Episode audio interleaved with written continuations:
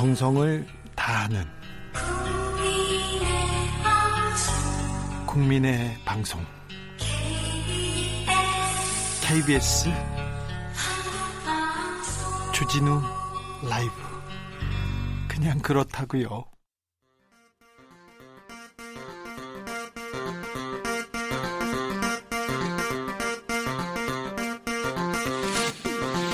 주진우 라이브.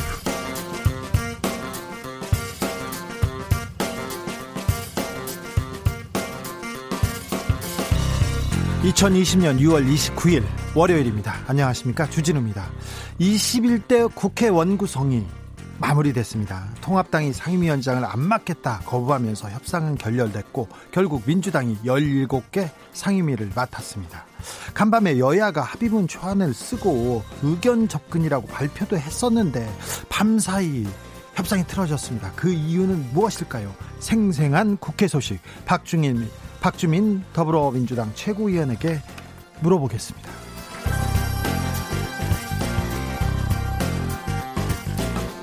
지난 금요일 검찰 수사심의위원회가 이재용 삼성전자 부회장에 대한 수사 중단과 불기소를 권고했습니다. 그런데 수사심의위원회 적절성 논란이 나오고 있습니다. 삼바에 불법이 없었다, 활발하게 활동했던 김병현 건국대 교수가 수사심의위원회 논의를 주도했다고 알려졌기 때문인데요. 수사심의위원회 결정 때문에 검찰의 고민은 더욱 깊어지고 있습니다. 관련 내용 김기식 더미래연구소 정책위원장과 이야기 나눠보겠습니다.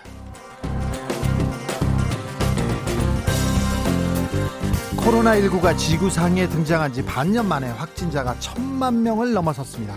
총 확진자가 500만 명에서 1,000만 명이 되는 데는 38일 걸렸어요. 그런데 900만 명에서 1,000만 명 되는 데는 6일 걸렸습니다. 무섭게 확진세가 가파르게 올라가고 있습니다.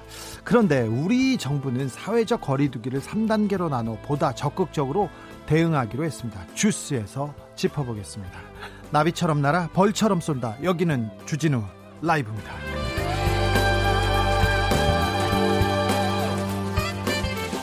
오늘도 자중자애, 겸손하고 진정성 있게 여러분과 함께하겠습니다. 주말 어떻게 보내셨습니까? 마스크 잘 쓰고 계시죠? 덥다고 노 마스크 안 됩니다.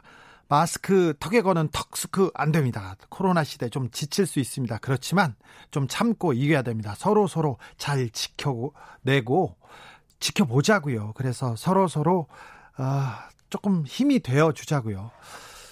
오늘 국회 상황은 어떻게 보셨나요? 본회의 시간이 7시였다 6시로 정해지고 원구성 협상이 끝내 결렬됐습니다.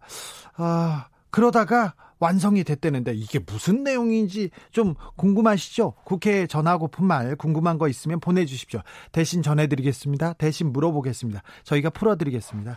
김명숙님이 주디가 염려하던 대로 됐어요. 삼성은. 네, 그렇습니다. 민은정님은 주 기자님 부산인데요, 퇴근길인데 비 엄청 많이 내려요. 옷 다 젖었어요.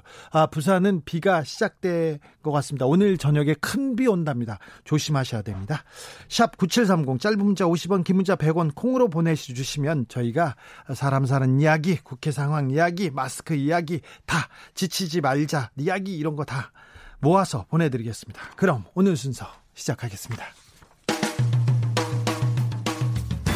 시끄러운 세상, 더 시끄러운 정치, 풀리지 않는 갈등, 꼬이는 일상, 답답하신가요? 저에게 오십시오. 주 기자가 여러분의 답답한 속을 뚫어드립니다. KBS 1라디오 주진우 라이브.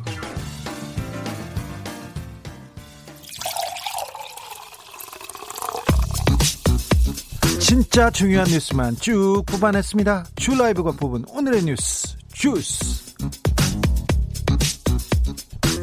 시사인 임지영 기자, 안녕하세요. 안녕하세요. 코로나 상황 어떤가요? 네, 오늘 0시 기준 전날보다 신규 확진자가 42명 늘었습니다. 42명이요? 네, 지역 발생이 30명이고요. 해외 유입이 12명입니다. 또 지역 발생 중에는 서울 6명, 경기도 14명, 인천 1명으로 수도권이 총 21명입니다. 수도권 21명이라 걱정입니다. 네, 수도권의 확진자가 몰린 이유를 좀 보면요. 네. 교회에서의 집단 감염이 영향을 준 것으로 보입니다. 그러게요. 네, 구체적으로는 서울 관악구 왕성교회 확진자가 어제 낮 12시 기준으로 8명 증가해 총 27명으로 늘어났고요. 예. 경기도 안양의 주영관교회는 7명이 늘어서 누적 18명입니다. 또 교회네요. 네, 수원에도 또 교회가 있었죠? 네, 여기는 특히 신도가 9천여 명에 달하는 걸로 알려져 있는데요. 중앙 침례교회에서도 교인과 교인 가족 등 총 3명이 양성 판정을 받아서 앞으로도 좀 늘어나지 않을까 예측하고 있습니다. 그래서 당국에서 지금 좀 방역 단계를 올리려고 하고 있습니다.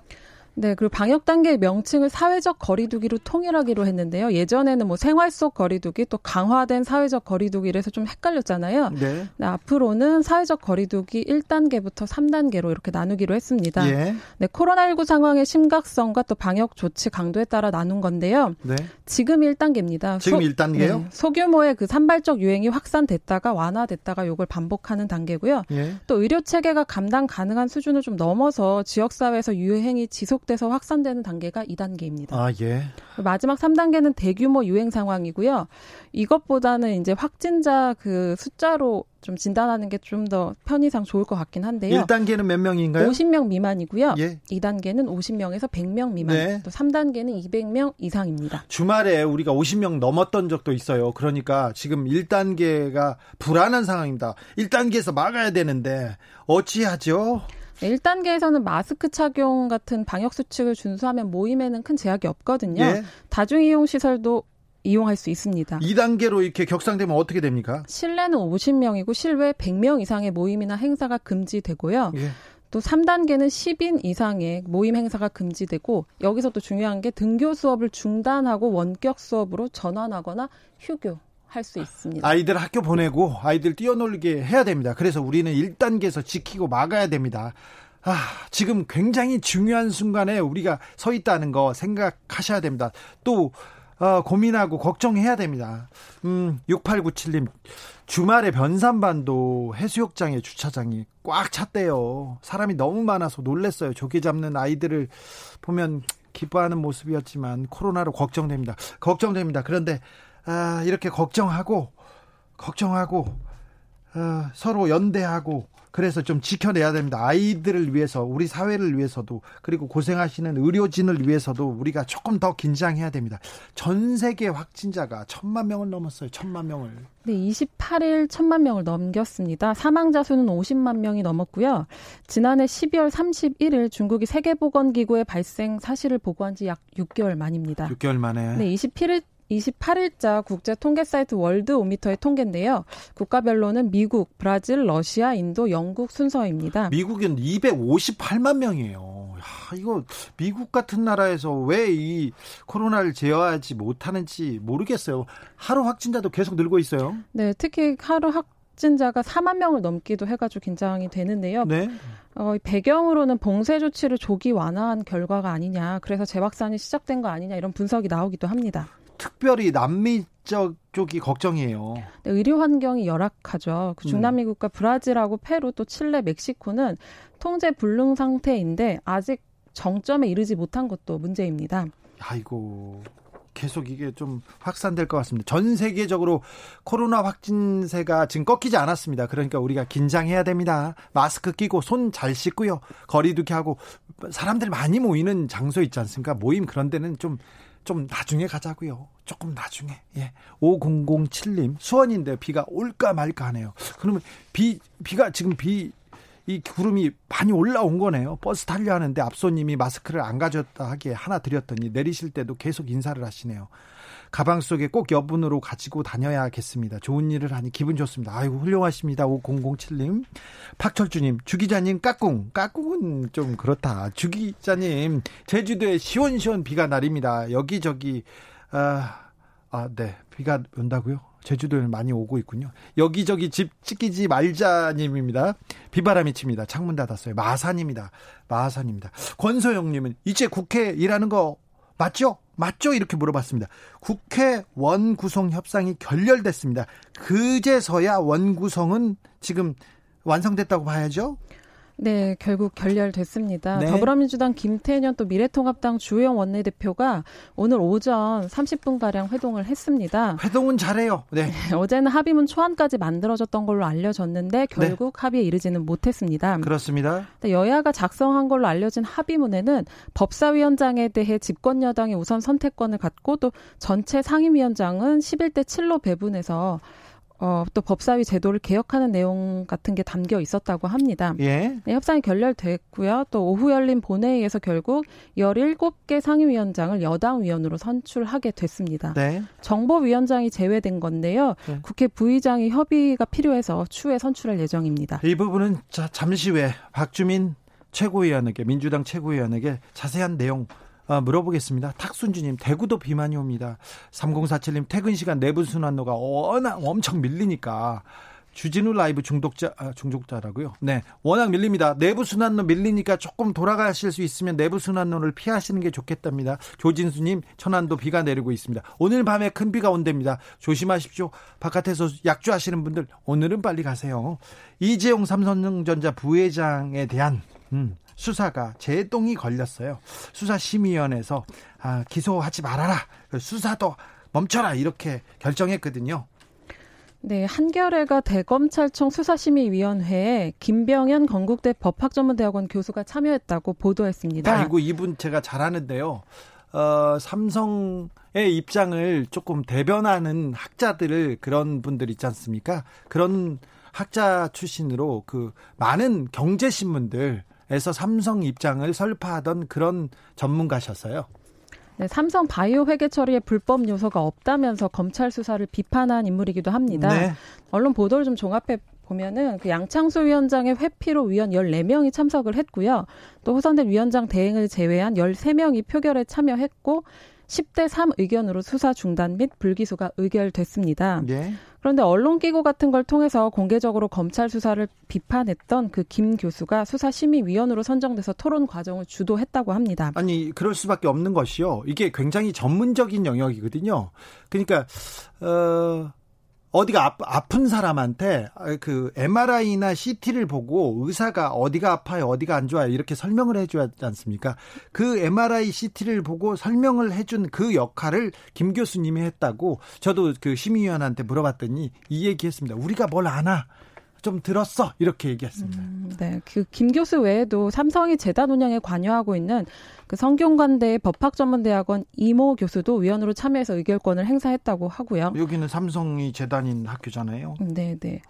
수사심의위원회에 대해서 간단하게 말씀을 드리면 그 사법제도의 그 학식과 경험을 가진 사회 각계의 전문가, 즉 법조계, 학계, 언론계 인사로 구성된 250명의 위원단에서 무작위로 선정된 15명이 참여하게 되어 있습니다.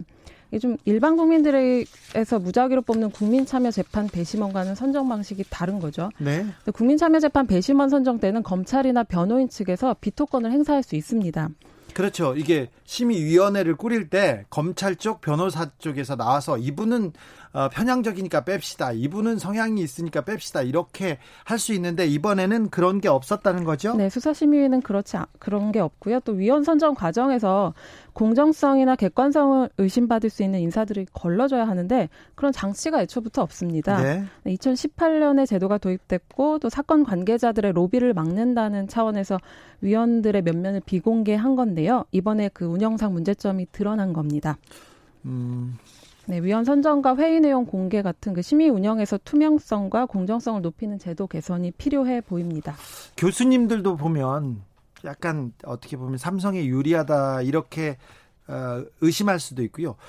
종교인이 2분 포함됐는데 그 스님 2분이세요. 스님 2분. 그럼 목사나 신부님은 어떻게 하고 왜 스님만 2분이 들어갔는지 그것도 설명이 안 되고요.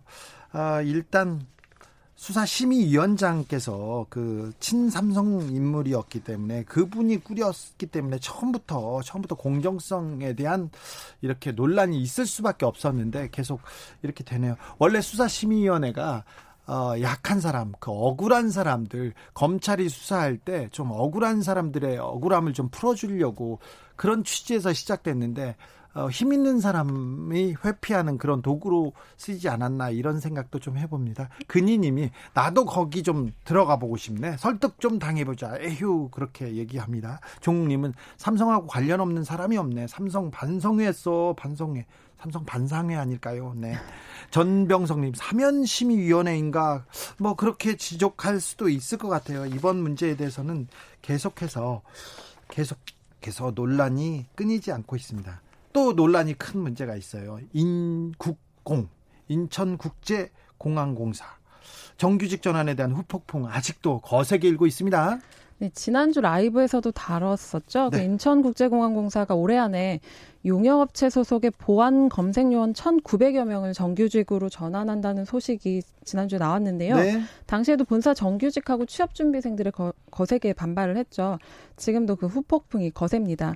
문재인 정부는 취임 초기부터 공공부문에서 비정규직의 정규직화를 주요 정책으로 추진해 왔는데요. 그렇죠. 네, 정규직과 비정규직의 격차를 해소하기 위해서였는데 그 방향은 옳습니다. 네, 그렇지만 노동시장 자체의 환경이 만만치가 않습니다. 상대적으로 네. 취업문이 좁고 또 괜찮은 정규직 일자리가 적은 상태에서 취업준비생 상당수가 공기업 입사를 목표로 매달리고 있는데요. 네.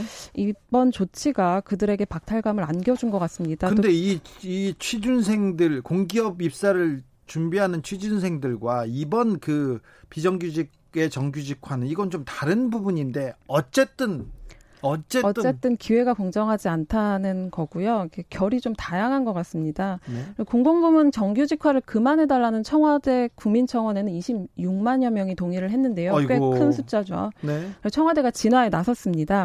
어제 청와대 관계자가 그 본질은 비정규직을 정규직으로 전환하는 거고 목적은 양극화를 해소하는 데 있다고 말했습니다. 그런 한편 또 청년들의 절박함을 마주하게 됐다면서 모든 세대의 아픔에 공감하는 정부가 되도록 전력을 다할 것이라고 밝혔습니다. 처음에 언론에서 굉장히 좀 자극적으로 기사를 썼던 게 이 박탈감을 더 키우는 요소가 되지 않았나 그런 생각해 봅니다. 네, 가짜 뉴스에 대한 지적도 청와대가 했는데요. 그 보안 검색 요원을 자처하는 사람이 5천만 원 연봉을 받게 됐다는 글을 올리고 일부 언론이 검증 없이 로또 채용이라고 보도를 했다는 거죠. 사실 이건 사실이 네, 가짜 아니죠. 가짜 뉴스인 게 드러났다는 건데요. 이게 정치권에서도 좀 논란입니다. 김두관 더불어민주당 의원은 그 자신의 SNS에 조금 더 배웠다고 임금 2배를 더 받는 게 오히려 불공정하다고 썼다가 반발을 사기도 했고요. 최근에는 또 미래통합당이 공채만 공정이라 하고 시험을 보지 않는 비정규직은 동료가 아니라는 특권의식도 부추기고 있다고 김 의원이 지적했습니다. 아이고. 네, 하태경 미래통합당 의원은 이들의 전환이 그 정규직 전환이 불공정한 로또 취업이라고 말했죠. 또 안철수 국민의당 대표 또 오세훈 전 서울시장도 이에 가세했습니다. 비슷한 취지로 얘기했습니까? 네네. 이원욱 더불어민주당 의원의 얘기를 좀 들어볼 만할 것 같아서요. 그 청년들의 분노를 일자리를 빼앗긴 것에 대한 문제로 보는 건 본질을 보지 못한 거라고 또 지적을 했습니다. 그러니까 청년들이 주장하는 것은 나의 일자리 문제를 떠난 공정함의 문제고 정부의 노동 정책이 제대로 가고 있는가라는 근본적인 질문이라고 말한 겁니다. 앞으로도 네. 좀 논란이 계속 될 것 같습니다. 네, 좀 지켜보시죠. 집단 식중독. 이거 이렇게 무서운 줄 몰랐어요. 경기도 안산 사립유치원 학부모들이 끝내 원장을 고소했습니다. 네, 해당 유치원 학부모 7명이 그 식품위생법 위반 또 업무상 과실치사상 혐의 등으로 원장 박목 씨를 어제 고소했습니다. 예. 질본에 따르면 아동, 교사 등 200여 명 가운데 그들을 검사하니까 114명이 유증상자로 나타났고요. 이 가운데 58명이 장출혈성 대장균 감염증 환자로 확진됐습니다. 네. 투석을 받을 만큼 이렇게 상황이 심각해요. 네, 그 입원 중인 아동 16명이 이른바 햄버거병이죠. 용혈성 요독 증후군이 의심되는 상황인데요. 4명이 투석 치료를 받고 있습니다. 네. 상황이 너무 심각한데 아직 그 집단 식중독의 원인을 찾지 못하고 있어요. 이유는 보존식, 그 간식 일부가 보관되지 않았기 때문입니다. 네. 근데 피해 아동 학부모들은 유치원이 그 보존식 일부를 보관하지 않은 게 증거인멸에 해당한다면서 수사를 요청했습니다. 그래요? 네, 원래는 그 보존식은 집단급식 시설에서 식중독 발생에 대비해서 의무적으로 144시간 보관해야 하는데요. 이 유치원 간식들의 재료가 남아있지 않아서 보건당국에서 원인을 찾는 데 애를 먹고 있습니다. 144시간 동안 이렇게 보관해야 된다는 의무사항, 이거는 좀 잘 지켜지기는 어려울 것 같은데요. 사각지대인데요. 유치원은 교육부가 집단급식 위생을 관리 감독하는 학교 급식법에서 빠져있기 때문이에요. 우리 지자체 보건소가 위생점검을 하는 집단급식소였는데요. 그러다 지난해 유치원 3법이 통과됐죠. 원래 적용을 받게 됐습니다. 근데 문제는 그 유치원 3법 시행이 내년부터라서 올해까지는 그 사각지대에 놓여 있었습니다. 알겠습니다. 노동자가, 또 한 명의 노동자가 이렇게 안타까운 죽음을 접하게 됐습니다. 노동자가 질식하는 사고가 또 발생했어요. 네, 27일 일어난 사건입니다. 대구시 달서구 한 재활용업체 맨홀에서 청소작업을 하던 노동자 2명이 숨졌습니다. 이쯤 계속 일어나는 사고예요. 계속 이런 뉴스 보게 됩니다. 4명 중에서 1명이 맨홀에 먼저 들어가서 쓰러졌는데요. 그 주변에 있던 다른 3명이 구조를 하러 들어갔다가 연이어 쓰러졌습니다. 그래서요? 결국 2명이 숨졌고요. 그 사고가 난 맨홀은 깊이가 2m 정도인데 젖은 그 폐지 찌꺼기 같은 게 모이는 장소입니다. 아무튼 가스 같은 게 모여 있었던 게 분명한데 들어가면서 이런 거 체크해야 될 거 아니에요. 안전 기준에 나와 있을 거 아닙니까? 안전 장치나 이런 게 없었던 걸로 확인이 됐고요. 또 소방 당국이 잔류가스를 측정을 했는데 황화수소와 이산화질소, 포스핀 등이 허용 기준 농도를 초과한 것으로 나타났습니다. 이거 회사가 이런 기준이 있었는데 기준을 안 지킨 거예요. 그래서 회사를 처벌해야 돼요. 비슷한 일이 지난해 8월에도 있었습니다. 경북 영덕의 그 수산물 가공업체에서 비슷한 사고가 발생해서 그 지하탱크에 들어갔던 외국인 노동자가 숨진 사건입니다. 네, 징벌적 손해배상이라고, 이런 인명사고가 났을 때 회사를 처벌하는 그런 그 제도가 좀 도입되면 이런 안전사고, 생명이 기업의 이윤보다 훨씬 중시되는 그런 사회로 갈 거예요. 오진근님, 맨홀 사망사고 이제 그만 보자. 이런 후진국 같은 그 사고는 이제 그만해야죠. 트위터에 이어서 페이스북도 트럼프 대통령이 인종차별 글을 올렸더니 차단하기로 했습니다. 주스에서 소개해드렸었는데요. 트럼프 대통령이 조지 플로이드 사망으로 촉발된 시위대를 향해서 이렇게 말했습니다. 약탈이 시작되면 총격이 시작된다. 이거 총격하라는 말이라고 거의 진배 없지 않았습니까? 네, 트위터는 바로 경고 조치를 했는데요. 반면 당시 페이스북은 표현의 자유를 이유로 아무런 조치를 하지 않았어요. 오히려 외면했죠. 네, 그러자 글로벌 대형 기업이 광고 중단을 선언했습니다. 네, 어디에서요? 제임스 퀸시 코카콜라 CEO는 소셜미디어 어디에도 인종차별을 위해 내어줄 자리가 없다면서 페이스북을 비롯한 모든 SNS 플랫폼의 유료 광고를 최소 30일 동안 중단하겠다고 발표했습니다. 다른 기업도 그랬죠? 네, 펩시콜라도 7월에서 8월 페이스북 계제 광고를 중단하기로 결정했습니다.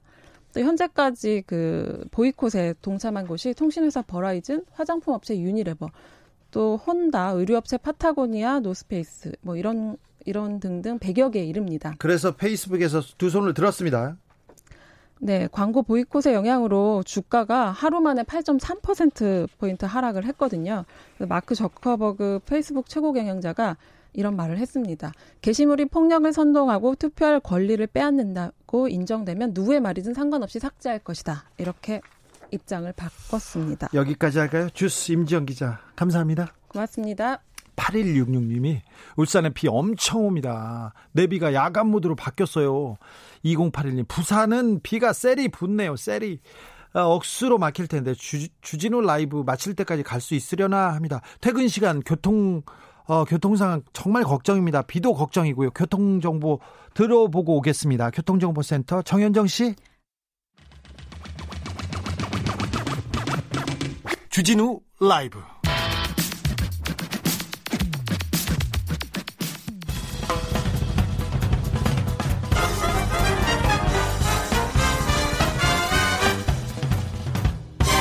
훅 인터뷰. 모두를 위한, 모두를 향한, 모두의 궁금증 훅 인터뷰. 검찰 수사심의위원회가 이재용 삼성전자 부회장에 대해서 불기소를 권고했습니다. 불같이 기소하라는 게 아니라 기소를 하지 말으란 얘기예요. 그러니까 죄를 묻지 말라는 얘기인데, 오늘 수사심의위원회 구성원 일부가 공개되면서 여러 말이 나오고 있습니다. 심의위원 선정 이렇게 깜깜이로 해도 되는지, 이분들이 아무렇게나 결정해도 되는지, 이 관련 내용 짚어보겠습니다. 김기식 더미래연구소 정책위원장, 어서 오세요. 네, 안녕하세요. 네, 느티나무님, 이재용과 삼성이 싫어하는 남자 김기식 원장님 화이팅 하세요. 네, 삼성이 싫어하는 두 사람이 앉아 있습니다. 아니, 저 삼성이라는 기업에서는 싫어하지 않습니다. 그렇죠. 네, 그렇죠. 네. 이재용 부회장과 삼성을 구분해야 됩니다. 네. 네, 네. 저도 그렇게 믿고 싶어요. 삼성에 네. 다니는 분들이 저한테 응원 전화도 오고 그러는데 좋아하진 않는 것 같더라고요. 네. 수사심의위원회 결정 예상하셨잖아요. 이렇게. 아니요, 저는 이렇게까지는 결정을 생각을 못했습니다. 왜냐하면 지난번에 그 이재용 부회장 구속영장 신청했을 때 판사가 구속의 필요성과 관련해서는 좀 충분치 않다고 기각하면서도 재판에 가서 다퉈봐라. 예, 그러니까 기본적 사실관계는 소명이 됐고 무엇보다 상당한 증거가 이미 확보됐다.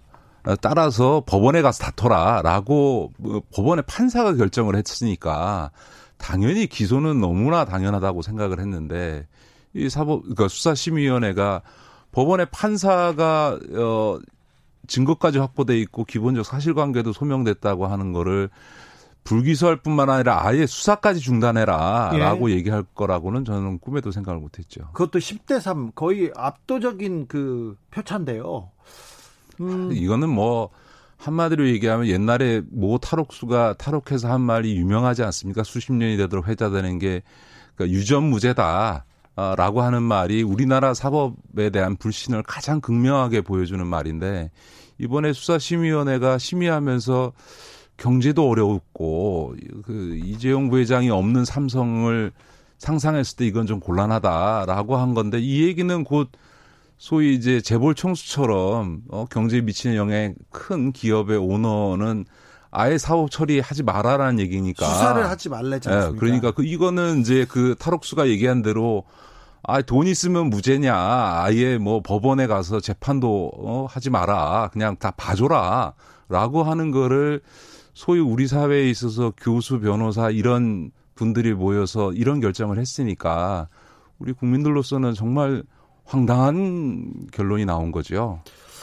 삼성도 이 수사심의위원회에서 기소를 막을 수 있을 거라고 이렇게 생각은 하지 않았대요. 제가 취재해본 바로는. 예, 예, 그런데 여론전에서 유리한 고지를 선점할 수 있기 때문에 이쪽으로 갔다는 얘기를 제가 들은 바 있습니다. 그런데 구속영장 기각으로 굉장히 유리해졌지 않습니까? 이재용 부회장이. 근데 다시 수사심의위원회를 거쳐서 조금 본인들의 그 삼성이 이재용 부회장 구출 작전이 조금 힘을 받기 시작했어요. 네. 저는 무엇보다 우려스러운 거는 이 수사심의위원회라고 하는 게 원래 만들어질 때 취지는 검찰의 어떤 정치적 의도를 갖고 수사를 하는지 혹은 수사 과정에서 인권 침해는 없는지 혹은 뭐 수사 과정에서 적법한 절차를 위배했다든지 이런 게 없는지를 검토하라고 이제 만들어진 건데. 특별히 약자를 위해서. 그렇죠. 그래서 어떻게 보면 사회적 약자가 변호사도 제대로 국선 변호인 외에는 붙일 수 없는 이런 사람들을 위해서 이걸 한 건데 이건 재벌 총수가 정말 초호화 변호인단을 붙여서 전직 특수부 부장부터 시작해서 뭐. 네. 대법관 영순이었던 사람까지 붙여서 지금 이 수사심의위원회 제도를 오히려 악용했고 더군다나 그 심의 과정에서 경제에 미치는 영향, 뭐 총수가 없는 기업에 대한 어떤 우려 이런 논리로 이걸 불기소해라, 수사도 중단하다 이렇게 되면 우리나라에 이제 신특공 계층이 생기는 거죠. 이제 앞으로는 그러면 이제 재벌 총수들 중에서 큰 재벌 총수는 아예 죄를 져도 경제에 미치는 영향 고려해서 수사도 하지 말고 기소도 하지 마라라고 하는 형사사법 위에 헌법 위에 존재하는 특권 계층을 만들자라고 하는 얘기하고 다를 바 없는 거거든요. 근데 저 같은 경우도 검찰 수사를 받으면 수사심의위원회 열어주세요 계속 주장할 것 같아요. 그렇죠. 이제 우리 같은 경우에 이게 무슨 미국의 대배심 제도가 제도화되어 있는 것도 아니고 더군다나 제가 지난 방송에도 그런 말씀을 좀 드렸는데요. 이 분식회계라든가 자본시장 관련 범죄는 금감원 같은 전문가 조직에서조차도 담당 부서 책임자가 아니면 다른 부서 사람은 말을 해줘도 이해하기가 어려운 거거든요. 그러니까 돌이켜보시면 금감원이 이걸 무려 1년을 조사했고요. 예. 1년을 조사한 다음에 6개월 동안 제재심의위원회와 증권선물위원회라고 하는 이른바 진짜 전문가들이 모여서 6개월 동안의 논의 끝에 이거는 분식회계가 맞다고 해서 고발을 했고요. 그렇죠. 그리고 그 고발을 하고 1년 7개월을 수사를 했습니다. 그러니까 무려 3년 동안 대한민국의 자본시장이나 분식회계와 관련된 최고의 전문가들이 이걸 담당해서 수사하고 조사해서 분식회계가 맞다고 기소를 하려고 했는데 그 3년 동안 전문가들이 조사하고 수사한 내용을 가지고를 놓고 딱 50페이지씩 의견서 읽고 그리고 1시간 동안 이야기를 들은 다음에 비전문가들이 모여서 이거를 불기소하고 아예 수사도 중단하고 분식회계도 아니다. 이런 황당한 결론을 내리는 것은 매우 부적절하지요. 수사심의위원들이 자 보고서를 보고 1시간씩 설명을 들었어요. 삼성 측 그리고 검찰 측. 그리고 와서는 자기들끼리 회의를 합니다. 그때 주도한 사람이 있었습니다. 김병현 교수였는데요. 이분이 어떤 분이냐면은 경제신문이나 어떤 언론에 나와서 삼성 측 입장으로 활동하는 그런 그 전문가들 있지 않습니까? 네, 네. 그분이 이 내용은 어떤 내용이라고 이렇게 설명했고요. 나머지 사람들은 주로 들었대요. 네, 그리고 네. 다른 변호사도 삼성을 옹호하는 주장이 계속 있었고요. 다른 사람들은 이게 복잡하고 어려우니까 좀 들었답니다. 네, 네, 그리고는 결과가 나왔습니다. 그러니까 이게 예를 들어서 저도 황당한 게 뭐 당연히 그럴 수밖에 없는 건데 사기적 부정거래라고 하는 자본시장법의 혐의 내용에 대해서 그게 뭘 의미하는지를 갖고 2시간 동안 이해하느라고 회의를 했다는 거 아닙니까? 예. 그만큼 이 자본시장법이라든가 분식회계와 관련된 거는 매우 전문성이 필요한 사안인데 이렇게 그 범죄 혐의의 개념 자체를 이해하거나 그 법리를 이해하는 것조차 어려움을 겪었던 분들이 아까도 말씀드렸던 것처럼 3년 동안 금감원과 제재심의위원회, 증권선물위원회, 검찰의 전문 수사부서가 수사했던 거를 단 몇 시간 동안 회의해서 이거를 수사 자체가 잘못됐다라고 결론을 내린 게 이게 과연 법률적 판단이냐 그거라기보다는 말 그대로 우리 사회에 있어서 삼성이 소위 교수라든가 변호사라든가 이른바 우리 사회에 참 부끄러운 얘기입니다. 오피니언 리더층에 미치는 그 막강한 영향력이 그대로 이번 수사심의위원회 과정에 투영돼서 나타난 거 아닌가 저는 그렇게 보여지고요. 도저히 납득하기가 어려운 결정이죠. 수사심의위원회에 참여했던 기자가 한 명 있어요. 한 명인지 두 명인지는 모르겠습니다. 한 명 있는데 이분이 쓴 기사가 이재용 박근혜 레이저빔 눈빛 실감했다. 그러니까 박근혜 그 전 대통령이 레이저 눈빛을 쏴서 무서워서 뇌물을 줬다. 이런 식으로 기사를 썼어요. 네. 어떤 분이 참여했는지 좀 예상이 되기도 합니다. 그런데 수사심의위원회 이게 보통 사람들은 이런 제도가 있었는지도 모르는데 이재용 부회장이 딱 써먹었습니다. 앞으로는 수사심의위원회 그 소집이 뭐 잦아질 것 같아요. 채널A 그러니까 검언유착 의혹에 대해서도 수사심의위원회가 소집되기로 했습니다. 네. 그러니까 이제 수사심의위원회 같은 일종의 이건 뭐 어떤 언론은 국민이 이미 판단했다라고 네. 참 부끄러운 제목으로 기사를 썼더라고요. 이게 국민의 판단인 건지. 그런 예. 기사 많이 났어요. 네, 맞습니다. 많이 정말 났어요. 네.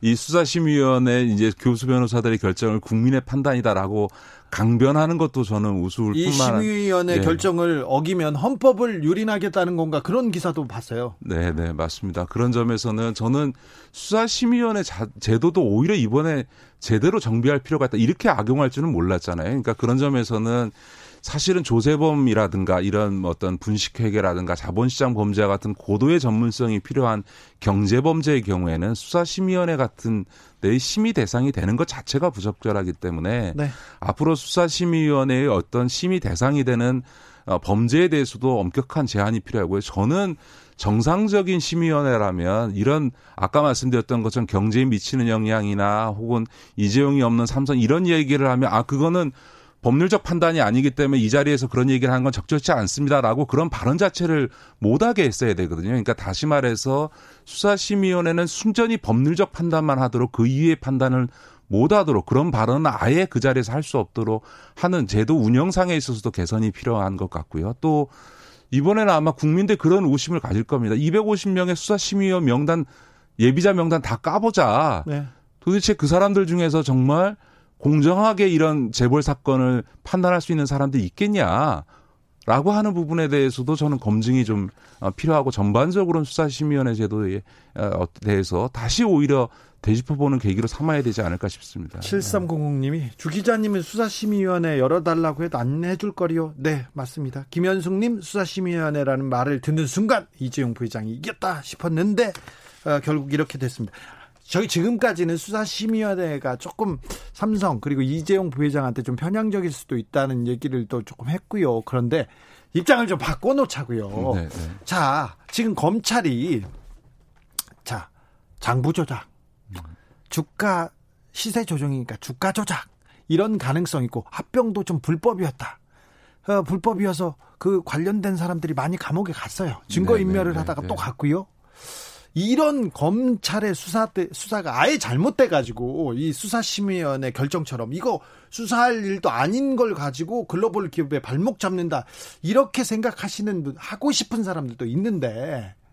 근데요, 저는 검찰이 결론적으로 말씀은 기소할 거라고 보는데, 예를 들어서 이 분식회계 수사 과정에서 증거인멸을 한 그 삼성의 임직원들이 지금 이미 1심에서 유죄 판결을 받지 않았습니까? 구속됐죠. 근데 분식회계가 자체가 아니고 분식회계 수사가 잘못됐으면 증거인멸이라고 하는 거는 타인의 형사범죄에 있어서 범죄의 증거가 되는 것을 인멸했기 때문에 증거인멸죄가 된 거잖아요. 네. 그거를 법원에서 이미 이거는 범죄의 증거를 인멸했다고 해서 유죄를 확정했는데, 분식회계 자체가 아니면 위법 행위가 아닌데 무슨 증거인멸이 성립이 되겠습니까? 그렇죠. 작물이 아닌데, 작물이 아닌데 그걸 처벌할 수 없죠. 그렇죠. 땅을 파가지고 금은보화를 다 묻었어요. 근데 나왔는데 이게 작물이 아니고 네 거였다. 그러면 죄를 벌하면 안 되죠. 그러니까 이재용 부회장에 대한 수사를 중단하고 불기소를 하게 되면 지금까지 증거인멸로 기소해서 재판한 사람은 우리가 잘못했다라고 검찰에 인정해야 되고, 그다음에 법원한테도 그 유죄 판결 잘못하신 겁니다. 이거는 잘못됐죠. 증거인멸죄가 아니고 정당한 일인데 왜 이걸 증거인멸합니까라고 법원 보고도 잘못했다고 인정하라는 꼴이거든요. 그러니까 그런 점 때문에 검찰은, 저는 이미 증거인멸과 관련해서 법원으로부터 1심 유죄를 받았기 때문에 형식적인 논리상으로도 이거는 기소를 안 할 수 없다고 저는 그렇게 봅니다. 합병에 불법이 없었다면 그러면 국민연금, 손실을 본 국민연금의 문영표, 홍완선 이 사람들도 풀어줘야죠. 네. 그렇죠. 그러면 그동안 구속된 사람들, 재판받는 사람들은 뭐가 됩니까? 그러니까 이게 저는 이번 수사심의위원회 결정이라고 하는 게 지난번 대법원의 결정도 뒤집는 겁니다. 대법원의 결정이 뭐였냐면, 당시에 이재용 부회장이 소위 그 최순실과 박근혜에게 뇌물을 줄 때 경영권 승계 현안이 있었다. 그게 이제 삼성물산과 제일모직의 합병이었고요. 그거와 관련해서 부정한 청탁을 했다라고 해서 이제 대법원이 유죄 확정을 한 거거든요. 네. 아니, 대법원에서 승계 과정에서 이 합병 과정에서 불법적인 요소가 있어서 그거를 무마하기 위해서 부정한 뇌물을 줬다라고 하는 대법원의 결정이 있는데, 이런 결정조차도 지금 수사심의위원들이 모여서 뒤집어 엎은 거거든요. 저는 그런 점에서 결국은 검찰이 기소하지 않을 수가 없을 거다. 더군다나 이 사건 처리와 관련해서 윤석열 총장의 의지를 얘기하는데, 저는 제일 키면은 이성윤 서울지검장이라고 생각합니다. 맞습니다. 왜냐하면 지금 그 수사팀은 당연히 기소하자고 할 건데, 결국은 이게 서울중앙지검의 그 사건이기 때문에 이성윤 지검장이 맞다, 이거 기소하는 게 맞다라고 결정하면 아마 윤석열 총장은 그대로 중앙지검의 결정을 받아들여서 기소를 결정할 겁니다. 결국은 이성윤 지검장이 이 사안에 대해서 삼성을 봐주겠다고 하지 않는 한, 그 소위 기소 결정을 하는 한, 검찰에 있어서는 이재용 부회장에 대한 기소에 있어서 이견이 나올 수가 없거든요. 예. 그렇다면 수사팀부터 중앙지검장이 다 기소하고 윤석열 총장은 사실상 서울중앙지검장 할 때부터 이 사건 수사를 지휘했었는데 당연히 이 기소를 결정할 거고요. 그렇기 때문에 검찰 안에서는 이 사안에 대한 기소 결정과 관련해서 다른 의견이 나오기가 어려울 거다. 지금 와서 서울중앙지검장, 이성윤 지검장이 본인이 이재용 부회장의 구속영장 신청을 그냥 결재를 했는데, 네. 구속영장을 실청할 정도로 범죄 혐의가 소명됐다고 본인이 판단했던 걸 지금 와서 뒤집어 엎어서 불구속하겠다 이런 결정을 저는 이성윤 지검장이 할 거라고는 생각하지 않습니다. 이성윤 서울중앙지검장이 이 기소의 키맨이 맞습니다. 그런데 하나 관가하는 게 네. 다른 건 몰라도 우리 법이 삼성한테는 좀 미치지 못할 때가 많았어요. 지금껏 그랬어요. 네, 네. 아직도 그런 것 같아요. 우리가 삼성 시대에 살고 있지 않나 저는 그 생각이 계속 듭니다. 그러니까 이제 우리 전문가들도 그런 삼성의 논리에 포획돼 있고 우리 국민들도 많이 언론을 유포시킨 어떤 이 삼성 우호적인 어떤 여론에 많이 이렇게 경도돼 있는데요. 제가 누차 말씀드립니다만 이재용 부회장과 삼성은 별개입니다. 이재용 부회장이 2017년도 1월 달에 구속돼서 1년 동안 감옥 생활을 하지 않았습니까? 그 기간 동안에 삼성전자의 주가는 오히려 올랐고요. 순이익도 오히려 올랐고요. 투자도 더 많이 됐습니다. 네. 오히려 지금 이재용 부회장 구속영장 기각된 이후에 지금 삼성전자 주가는 오히려 빠지고 있고 삼성바이오로직스 주가도 지금 빠지고 있거든요. 다시 말해서 이미 이 국제적인 글로벌 기업 삼성전자라는 게 이재용 부회장 개인의 거취에 의해서 좌우되는 게 아니고요. 무엇보다 지난 기간 동안에 20년 동안 재벌 총수가 사법 처리됐다고 해서 기업이 어려워진 경우는 단 한 경우도 없습니다. 삼성은 또 그렇게 허약한 기업이 아닙니다. 네, 그런 점에서는 이재용 부회장의 사법 처리 문제와 삼성이라고 하는 국민 기업의 어쨌든 이후의 전망하고는 별개로 봐야 된다. 저는 그렇게 봅니다. 별개로 봐야 됩니다. 우리 누리님이 아무것도 모르는데 재산은 불어나고 경영권은 승계되고 알 사람들이 얼마나 유능한지 모르겠어요. 얘기합니다. 1345님은 검찰이 기소 불기소 판단도 못하는 검찰 유치원생을 기소 불기소 판단도 못하는 검찰. 유치원생을 검사로 임명해도 이보다 더 잘할 것 같아요. 이런 지적도 있었습니다. 지금까지 김기식 더미래연구소 정책위원장이었습니다. 감사합니다. 네, 고맙습니다.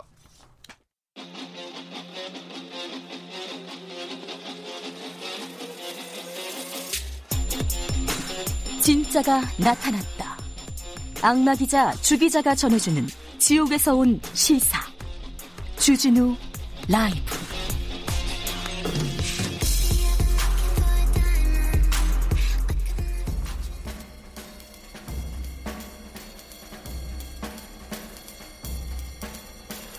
느낌 가는 대로 그냥 고른 뉴스 여의도 주필. 노예제 잔재 남북이 역사 속으로 미시시피 주깃발서 없앤다. 연합뉴스 기사입니다. 이게 뭐냐면요, 남부연합기라는 게 있어요. 1861년도에 노예제를 고수하겠다면서 합중국을 탈퇴한 미국 남부지역 11개 주가 국가를 결성한 데 사용한 깃발이에요. 남북이. 그러니까 노예제를 지켜야 된다. 그런데 미국 미시시피주에서 주깃발에 이 남부기가 남아 있었나 봐요. 그래서 백인 우월주의 상징이자 노예제 잔재라는 비판을 받은 남부연합기 문양을 인제 없애겠다고 합니다. 아직까지 남아 있는 게 놀랍지 않습니까? 미국이 이렇게 후진적인 거 놀랍지 않습니까? 코로나 때 의료, 이렇게 못하는 거 너무 놀랍지 않습니까? 우리가 잘한다는 의미도 됩니다. 코로나 유가 힘들까봐 대구, 경북에 전해진 택배 원정. 한겨레 기사입니다. CJ 대한통운이 지난 3월, 4월 택배 물량을 분석해서 리포트를 만들었는데요. 이 시기에 대구, 경북으로 배송된 개인 택배 중에서 출산 육아용품이 지난해 같은 기간에 대비해서 1227%나 늘었다고 합니다. 1227%나. 개인이 개인한테 보낸 겁니다. 그러니까 타 지역 사람들이 임산부를 비롯한 대구 경북 주민들한테 생활 잘하라고 이렇게 물품들을 보냈다는 거예요. 우리 국민들 따뜻하죠? 그렇게 믿고 싶어요. 특별히 대구 경북에 따뜻함을 보냈다. 이런 수치라고 읽고 싶습니다.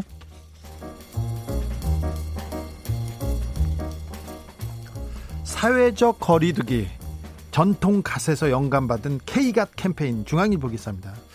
서울 강남에서 이색적인 캠페인이 있었는데요. 챙이 넓은, 그러니까 갓을 쓴 남녀 10명이 모여서 이렇게 캠페인을 벌였어요. 자연스럽게 거리를 유지한 채 줄을 설 수 있다면서 이 모자는 일명 K갓이라고 이렇게 했답니다. 거리 두기 모자 캠페인인데 K 거리 두기 운동본부에서 만들었답니다. 감염병 예방을 위해서 우리 전통 갓에서 영감을 받았다는데 오마이 갓입니다. 네. 취향은 존중하는데 저는 싫습니다. 그렇다고요. 취향은 존중합니다. 네. 노마스크 진상 거절했다가 1억 원 후원금 받은 수박 직원. 머니투데이 기사입니다. 우리나라는 아니고요. 미국 샌디에고의 한 스타벅스 매장에 24살 청년 레닌 구티에레스라는 친구가 있었는데 이 친구가 손님한테 마스크를 써달라고 했더니 이게 그 회사 지침이래요. 그랬더니 손님이 욕설을 폭풍처럼 내뱉었다고 합니다. 그러면서 그 서비스를 거절당한 손님이 나가서 자신의 페이스북에다가 이렇게 마스크 안 썼다고 서비스 거절한 저 레닌을 보라면서 직원 사진 글을 올려가지고 비난했어요. 비난하자마자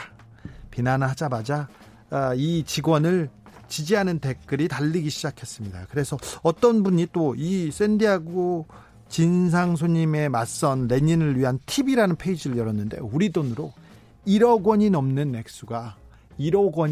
액수가 탑재했다고 합니다. 이 청년은 성금도 기부도 하고요. 자기 장래를 위해서 쓰겠다고 하는데 따뜻하죠? 미국도 따뜻합니다. 귀여운 아저씨 일본 20대 왜 아베를 계속 지지하나 머니투데이 기사입니다. 아베 신조 일본 총리 지지율이 추락하고 있습니다. 취임 후에 거의 가장 낮은 수준인데요. 아사히 신문에서 이달 조사에서는 지지율이 31%인데 이것도 전 조사보다 3% 오른 거예요. 근데 가장 젊은 29살 이하 조사 결과는 지지율이 43%랍니다. 43%. 이분들은 그 소셜 미디어를 많이 보기 때문에 그 뉴스를 안 보기 때문에 이 비판이 좀 덜하는 거 아니냐 이런 얘기도 있고 틱톡이나 SNS에서 보면 응원한다, 친근감 있다, 귀여운 아저씨 이렇게 생각합니다. 젊은 층은 생활 만족도가 높아서 정권 교체에 의미를 두지 않는다는 분석도 있는데요. 젊은 층들 일본의 취업률이 굉장히 높거든요. 그리고 아무 때나 생각을 하면 아르바이트로도 충분히 생활을 영위할 수 있고요. 그리고 주요 신문들이 온라인 기사도 대체로 유료래요. 일본은. 그런데 극우 성향 산케이 신문 같은 데는 이렇게 무료 서비스로 공개한 게 비율이 굉장히 높답니다. 그러니까 우익 성향 기사만 젊은이들한테 노출된다 이런 얘기도 합니다. 댓글이 재밌습니다. 아베가 이대로 10년만 더 일본을 맡아줘. 응원합니다. 아베 이렇게 얘기했는데 아베를 응원하는 게 일본을 응원하는 건 아닐 텐데요. 그리고 어떤 분은 일본 20대에 아베 지지하지 않습니다. 이 기사 이거 가짜예요. 속지 마세요. 얘기하는데 취향 존중합니다. 일본 젊은이들 취향 존중합니다. 아베랑 오래오래 잘 살길 바랍니다. 우리한테는 됐어요. 넣어두세요.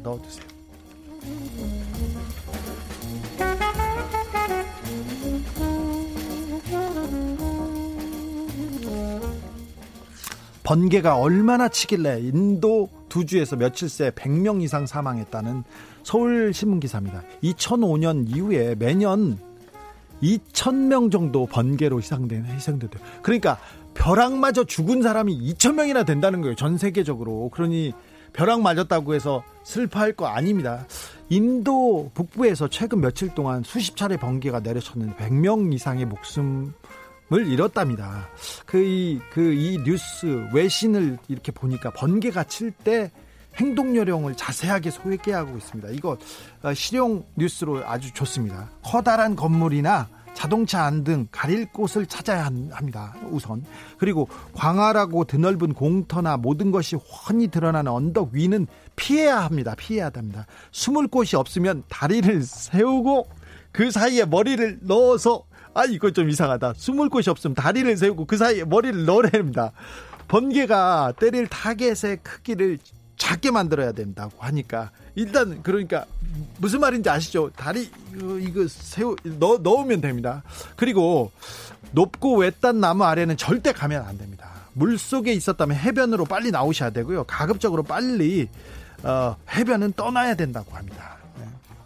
댓글에 번개는 하늘의 섭리입니다. 나쁜 짓 많이 해서 번개 치는 날은 나는 절대 밖에 안 나가요. 이런 분도 있었습니다.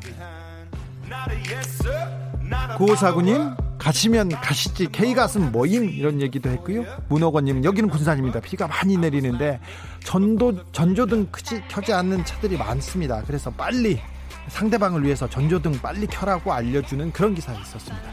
이매진 드래곤스의 썬더 들으면서 주진우 라이브 1부 마무리하겠습니다. 저는 6시 2부에 돌아오겠습니다.